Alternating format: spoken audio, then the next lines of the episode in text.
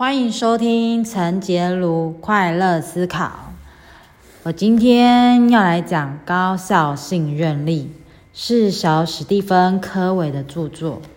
它里面讲的就是品格，要如何提升信任力。我要分享几个我觉得很有感觉的段落。也是有点反映到我最近在职场上遇到的一些问题感触，像是书里面有讲一段话，是说高信任和低信任关系之间的差别显而易见。以沟通为例，拥有高信任的关系时，你可能说错话，但是大家依然懂你的意思。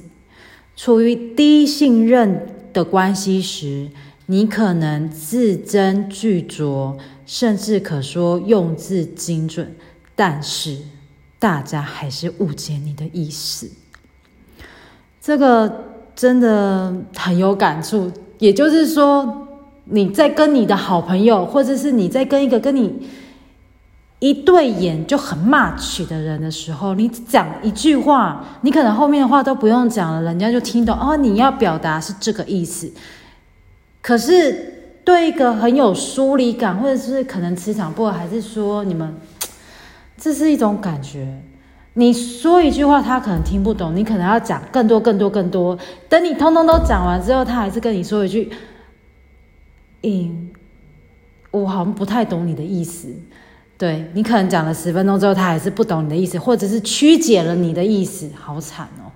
所以我最近对这个就很有感觉，觉得自己好像做做的要死，结果公司就没有看到你的付出，他只觉得你在丢他的脸。也也许啦，也许啦，我只是比喻啊，或者是像我是职场小白嘛，那我就是去给公司母。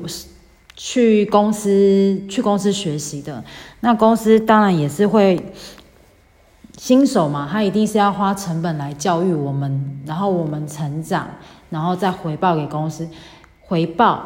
但是这中间一定会有一段时间，我们是处在常常需要发问，常常可能会有犯错的这个点时间点。但不是每个公司都会愿意花这个时间，愿意栽培你。当然啊，这是公司的选择，我们也无法说什么。可是我面试大概几次吧，我我发现跟我们合得来的人有几有一两个共通点。第一个呢，是你在面试的过程之中。这一位面试者，他会专心的听你说话，而且会想要了解你的背景，想要了解你的历程。然后你们如果今天你们有合的话，在面试的过程当中，你会发现你跟对方很聊得来的感觉。那如果是你觉得去到一个面试的场所，有一个人他可能做。的时候是侧面的面对你，可能可能他的脚朝着外面，但是他的头可能是这样面对你。总之，他的他的头跟他的身体跟他的脚、他的腿是不是面向你的？是有一侧向外面的，那就表示这个人他可能不是那么喜欢你，或者是他觉得你可能不适合、不适任。而他们也有一个共通点，就是他们不会想要了解你，也不会想要跟你多聊什么。通常你有这种感觉，有这种疏离感的时候，那通常这个面试就不太会成功。我为什么会去看高效信任力呢？也就是因为我遇到了一个因为气质不适合而被裁员的事情。所以呢，我就在想说，我我自认为啊，自己是一个蛮特别的人，因为我不不是那么怕丢脸的人。我只要有问题或者我不懂，我都会想办法去问任何人，只要那个人愿意教我，就会去问他。如如果这个人他可能说他不知道，或他嗯不知道怎么解释。好，那我就去找第二个、第三个、第四个，直到有人告诉我，跟我解释，然后解了我的疑问，我才有可能会停止，然后再换下一个问题。就是如果我又遇到的话，所以呢，对于我是一个职场小白，然后我又加上很热爱学习呢，所以我就会遇到。也许就是他们说的职场不合吗？因为你一直发问啊，有的人会觉得你这样子是有损公司门面啊。我这个公司这么大一间，你这样子到处去问人，显得你很不专业。你不专业就等于是我们公司这门面不专业啊。我们公司这么大间，我们公司难道没有小姐会做吗？需要你这样子去问，需要你这样子去去花钱请人请顾问或什么的吗？我们公司这么大间，你这样的行为，肯就是让公司没面子嘛？都有也是有可能会遇到这样子的情况啊。所以呢，我就在想说，要怎么在面试的时候，我就可以物色到磁场合得来的领导者。所以呢，我就来看了这一本，我就发现这一段真的还蛮有共鸣的。在高薪任的时候，你说错了一句一句话，或者是你可能只表达了一句话，你第二句、第三句你不知道，或者是你含糊不清的的表达时，人家都知道，对方都能够接收到你要表达的是什么，这个就是所谓的高信任。所以我就很有感触。第二个呢是言行一致，这个我也蛮有感触的。我呢在家里跟在外面呢都是一个言行一致的人，所以我看到这一段话，他说：“甘地所想、所感觉、所说和所做的事情都是一样的，他不需要讲稿。你和我，我们想的是一件事。”感觉到的是另一件事，说的是第三件事，做的是第四件事，所以才需要纸条和档案做记录。这不禁让我想到，有些人他在上台演讲的时候，或者是他在教课的时候，他都会带带他的讲稿，然后有有可能有的是组织念稿吧。我就会想说，难道他们这样是言行不一致吗？因为他们说的跟做的，其实其实这样的人真的很多。呃，台面上是讲这样子、这样、这样子，可是私底下做的又是那样子、那样子。所以我就没有办法理解这样的人生活怎么。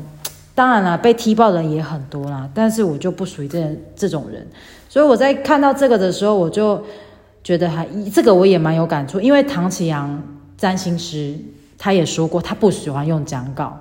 他每一次在直播的时候，他可能会做一些架构啦。因为有时候你看十二个星座，然后每一个都要讲事业啊、爱情啊，然后什么什么什么，呃，那个什么星进什么星，他可能要稍微写一下，怕等一下讲的太嗨的时候漏讲了。漏讲了是很麻烦，因为之后等一下还要回来补讲，或者是说，哎，下面的那个。观看的人呢，还会一直说：“哎，哎，天蝎的事业没有讲到，某呃天平的爱情没有讲到，谁谁谁的爱什么没有讲到，其其实也是蛮困扰的。所以这个基本架构我们是会做的，但是我们就是不会事前写稿子，因为在讲的当下还有感觉及说话的流利度都是不太一样的，所以我也没有在写讲稿的。”就是看完这个啊，我觉得言行一致人生活应该都是比较轻松的，不需要遮遮掩掩。当然了，我也因为看了这一本，目前也找到了一棒一一位啊。其实其实我遇到蛮多领导者都是很棒的，只是因为我职场小白，然后又想学习又想成长的，所以呢，在一个公司。里面，如果他没有给我成长空间的话，我就会想要转换跑道。我不是那一种可以安安稳稳的待在一间小小的办公室就能关得住的人。我是喜欢扩张，我喜欢看看外面的眼界及在升级的当中这种成就感，我喜欢慢慢往上爬的感觉。所以呢，也因为这个高效信任力，它慢慢的让我知道，在面试的时候，我应该要选择什么样的领导。当然啊，创业也有可能是其中一个选项，但目前我人生历练不足，经验不足，所以创业呢，哎，以后再说吧，现在还不考虑。因为创业呢，我的目标是想跟我老公一起工作，自己创业呢，我也没有想到我要做什么，所以呢，这个就放在最后吧。我希望可以跟我老公两个人都成时机成熟的时候再来再做这件事。那第三个呢，在书里面有讲到利益，不管做什么事情都要问问你的初心、你的目的、你的出发点是什么，或者是。别人在做这件事的时候，我们是怎么解读他的出发点及他的目的是什么？书中小史蒂芬·科维就告诉我们，我们要尽量的去良善的解读他人。也就是他书中有个例子啊，就是我们在开高速公路的时候，有时候就是会有突然有些车子会突然插在我们的前面，然后。很危险嘛？通常我都会说啊，怎么好可怕哦。然后有些人呢，就会三字经就飙出来了。那也不知道从什么时候开始，我就会说，搞不好他急着要去打卡，因为看时间嘛，可能他快要迟到了嘛，他才会突然插到我前面来，然后这样子其实是很危险，因为插间距没有抓好是很容易撞到。如果如果我又加速的话，所以呢，我就会。告诉自己，他可能是快要迟到了，不得已才要这么做。如果可以的话，大家都不会这么的紧急，因为这样急刹、急急加、急踩油门，都是对伤车子，都是都是对车子蛮伤的。然后我可能就会想说啊，他搞不好是想要赶往赶往医院，或他家人怎么了？他有一定他有他的急事，所以才会这样。当你这样良善的解读的时候，你就不会觉得生气了。它里面有一句说：“绝对不要把对手的动机认为比自己的动机更卑鄙。”啊，我对这个也觉得是对的。当你在在解读别人的动机，你认为他是故意要害你的，他是故意要怎么样的，他是总之把他想的很邪恶的时候，其实。受害的不是他，是我们自己。因为你在这样想的同时，最后是谁在生气？一定是我们越讲越生气，然后气到搞不好晚上还睡不着觉。我觉得你这样子解读，结果对方没有受到惩罚，他也没有，他没有因此失业，他也没有因此破产，他也没有因此落魄，而我们却晚上睡不着觉。这样子恨着对方，这样子咒骂对方，结果心情不好的是我们。我觉得这样子反而让我们付出更大的代价。我常常都会说，我们不要这么卑鄙的去想，去解读另外一个人，就干脆就想说啊，他可能缺钱，他可能因为当初他面试我的时候，公司有这个需求，可是谁知道？几个月后发现，其实业务量根本也没那么多。再请一个小姐，你看一个小姐一个月要三万三千以上，包含还没有包含六趴的劳退啊，还没有包含什么平时的奖金，还有什么食餐费什么的。如果今天真的需要加班，那他原来的小姐一个月给他加四天班，好不好？加班费也顶多。四千五四千到一万，给你抓四千到一万，好不好？也比远远比你多请一个小姐还要省钱呢。其实，其实当我这么想的时候，我那件被裁员的事情啊，我就也没有很伤心呢。因为，因为搞不好有一天我要创业啊，我总是要学着换位思考，想想如果今天我是老板。万一我做了这样的事，我不能保证我不会做错，但是做错了，如果是我，我会怎么弥补它，让伤害减到最低，降到最低就是了。所以学着良善的解读他人，我觉得这一点非常非常的重要。啊，它里面呢还有一个，这个我超级认同的。在我在我开始学习的那一天开始，我就知道我要找比我强的人学习。里面呢有一个 A 级经理人，他说 A 级经理人呢雇佣的是 A 加部署，我们永远都要比自己都要和比自己更有天分、更有实力的人相处。这样我们才能一起步步高升啊，才能一起往上爬嘛。像有些，哎，我好像有听说，还是我自己以前有经历过，就还是我同事以前同事跟我讲，他说，他说老板老板娘当时的那一个啊，我我也不想讲是哪一个，不要问。他们呢都要运用，他们都要雇佣比自己笨的人，因为呢。太聪明的，速度太快的，他们抓不住。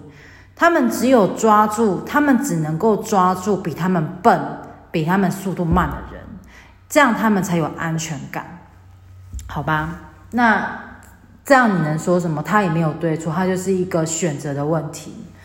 公司你想要壮大，你一定是 A 级经经理人，雇佣 A 加部署。我们是做管理层的人。如果每一件事都要靠我们的聪明才智，那我们一定做不到。因为这个世界还是一个团队的生活，团队的一个团队的组织。我连找老公呢，都要找比我强的，比我弱的，我真的，嗯，不不要说看不起他，我真的没有办法接受比我弱的男生。所以我的每一个另一半啊，都是比我强的。因为我在他们身上才能学到东西，这样我跟他们在一起才会有价值。我我不想要，除除非啦，除非这个人一个例外，就是这个人他很很有上进心，他不懂，跟我一样不懂，没有关系，我们可以一起学习，我们可以一起去问人，一起去找出答案。这个我觉得这种一起开拓视野、一起学习、一起成长的这种人，我会要。那，那你你你比我还弱，然后还比我不上进，那这样不行啊！这样我们的生活怎么能够变得更好？万一万一有一天有有一个失业了，然后这个不上进的人突然他悲观了起来，那怎么办？我还是我才要扛他吗？万一他万一我扛不起他，我还跟他一起向下沉沦，对不对？我们是镇上的人啊。而且呢，家里是我们最私密，而且待最长时间的。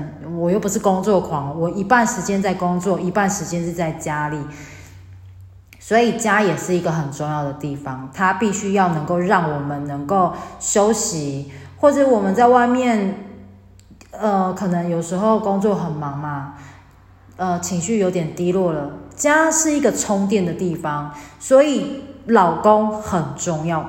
他是来给我们加分的，绝对不能是给我们扣分的。这也是一个选择的问题，没有对错，就是你你看你自己想要过什么生活，你想要过更好的生活，你一定要找 A 加老公，A 加的朋友，A 加的老板，因为呢，呃，当然了。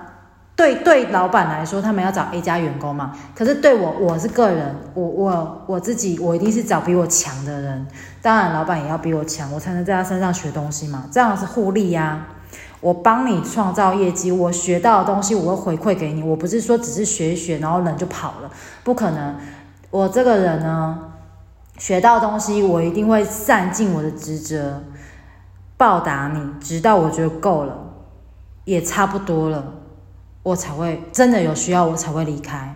不然，比如说我要转职、转职位，我要进阶职位，我要我需要领更高阶的薪水的时候，我一定是以我当下的那一个公司那个老板为优先，我一定会先去问他有没有其他职位是我可以胜任，然后可以学习的。你觉得这样也 OK 吧？这样子老板对我是很有安全感的呀。我不是那种会随便乱跑的，好不好？如果公司有够能够给我成长的空间，我何必要走呢？因为跟老板磨合就跟老公磨合一样，你同一个人，说真，你到 A 公司、B 公司、C 公司，你们会遇到的问题不尽相同。我跟你讲，工作能力根本就不是问题。处理事情也不是问题，所有的事情，A、B、C 公司通通在处理的就是人际关系、应对方式、你的态度，这是隐藏的品格。没有一个工作是难的，你只要反复去做它，它都会变得很简单。一开就像学走路一样，一开始你会磕磕碰碰跌倒。你站，你走久了，你每天都在练习。我不相信你一年练不会，那你那是你没上进，没没用心。不然的话，你看走走走，走着走着就不知不觉跑了起来了呀。所以没有一个工作是绝对学不会的。那你是你没有，你有没有用心去学而已。再来，所有的工作，他们的应该说。价值核心价值是不变，都是人际关系，都是应对。只要你这个做好，工作上不会有太大的问题。那像 A A 老公、B 老公、C 老公、A 男朋友、B 男朋友、C 男朋友都一样啊。你换来换去，你们吵架的问题，搞不好都是同一个点。但是有没有可能同一个问题？跟 A 吵结果不一样，跟 B 吵一定都结果不一样啊。那如果最合得来，我为什么要换呢？我都已经跟你磨合过了，我再去跟一个新的人来磨合吗？这是成本提高诶，开玩笑，不是现现在时间这么宝贵，你换一个新的人，你要花多少成本跟他磨合？我跟我老公磨合三年，跟一个老板可能也要磨合，给你抓个三年好不好？你再跟一个新的，你还得再花三年的青春跟他重新再来一次的磨合。光是觉得这样想，这成本真的太高了。然后这三年你还不一定会度过，你知道未来只要你还没有到，它都是有变数的。搞不好一个月还阵亡了，一个月就阵亡了，是吧？所以如果只要有合得来，我一定会以当下的这一个栽培我的老板为优先，除非他真的。没有东西可以让我学习，没有没有成长性的。其实每一间公司应该都会有了，因为无论如何，每一间公司它都有业务的需求，只是它有没有发掘到。你总要标工程吧，标工程，或者是你要接案子啊，接 case 啊，所以它都会有一个隐藏的业务能力，只是它愿不愿意开放。不过呢，这个是以后再说，我会去挖掘它。你一个公司待久了，你一定会知道有什么隐藏的职缺是可以挖出来用的。那你只要把那些隐藏的东西挖出来，是不是它也就是成为我加薪的一个出口或者一条路呢？对吧？那第几个啊？第一二三四哦，第四个哦。啊，第四个就是在讲说。它里面有一个故事，是作者小史蒂芬·科维跟他老婆杰瑞的故事。他说，他的杰瑞杰瑞老婆啊，就说就告诉史蒂芬说你不爱我。那小史蒂芬呢就觉得很奇怪，我明明很爱你啊，你为什么会这样说呢？这故事是这样的，他说杰瑞，杰瑞他跟杰瑞呢有一天。跟他的爸爸，他跟他的一岁小孩，还有他的父母，就是小史蒂芬的爸爸妈妈，一起去吃餐厅自助餐吃饭。当时呢，这小孩子一岁，只有一岁大的儿子杰瑞，他背着他的尿布袋在排队，然后设法呢，在儿子的餐盘里面装食物。整个整个晚上呢，他都在他的注意都在儿子身上，帮他呃帮他弄弄他吃饭嘛，然后逗他笑，跟他聊天，就是他的注意力都在儿子身上。可是小史蒂芬就是她的老公，都是跟跟他爸爸妈妈在聊天，完全没有顾虑到杰瑞他是不是是不是需要帮忙。所以呢，他就回家的时候，那个小史蒂芬还很开心的说啊，我爸妈能来真好，对不对？我真爱你。然后杰瑞就说。你并不爱我，我当然爱你啊！杰瑞又说：“你不，你不爱我。”小史蒂芬就说什么：“你在胡扯些什么呀？”杰瑞说：“我们今天晚上在餐厅的时候，你完全不知道自己该做什么。我在照顾小史蒂芬，帮他装食物，喂他，逗他开心，让他安静，而你想到的只有……”跟你的父母吃的开开心心，你一点忙也没有帮。小史蒂芬突然间惊醒了，他说：“他想到的是，你如果你爱我，就表现给我看。所以爱不应该只是口头上的口号，更应该是实际的行为。实实际的行动应该要清楚的证明。”小史蒂芬对杰瑞的爱才是啊，这个呢，我也有点感触。我曾经有交过一任男朋友，我我我记得我那个时候的，因为我对汽车不我不懂汽车，所以只要车子有什么状况，我立刻就是开去保修厂去去修理，去修车厂啊，去修理我的车子。然后我这个这一任男朋友呢，他懂车子，他比我比我稍懂，可能比我懂车子。我记得有一次，他就跟我说他要去钓鱼，我们就那时候很晚，我刚下班，我们就去钓鱼。结果开到半路的时候，我一直觉得车子怪怪的，可是我不知道到底哪里怪怪，我只觉得车子怪怪的。后来我们到了目的地，我就下来检查轮胎。那时候开车开了这样，应该有一个小时吧。就到目的地的时候，才发现啊，原来我车子爆胎没气。然后我在当时的男朋友也知道哦，我就心里有点着急，因为我们很离我家很远，我们等下回去还得再开一个小时。我那时候，而且那个时候已经十一点了，我就想说怎么办？整个过程呢，这个男朋友他钓鱼钓得很开心，可是我呢是心情非常的沉重。我一直很担心我的车子轮胎或者是那钢圈会不会坏掉。然后呢，我们就好吧，既然都发生了，我我在那里心情不好也没有也无无济于事，我也现在也没办法做什么。而且这男朋友也在钓鱼啊，我我当当时我真的很蠢，换做是现在，我一定不会让这种事情继续发生，我就转头我就说我要走。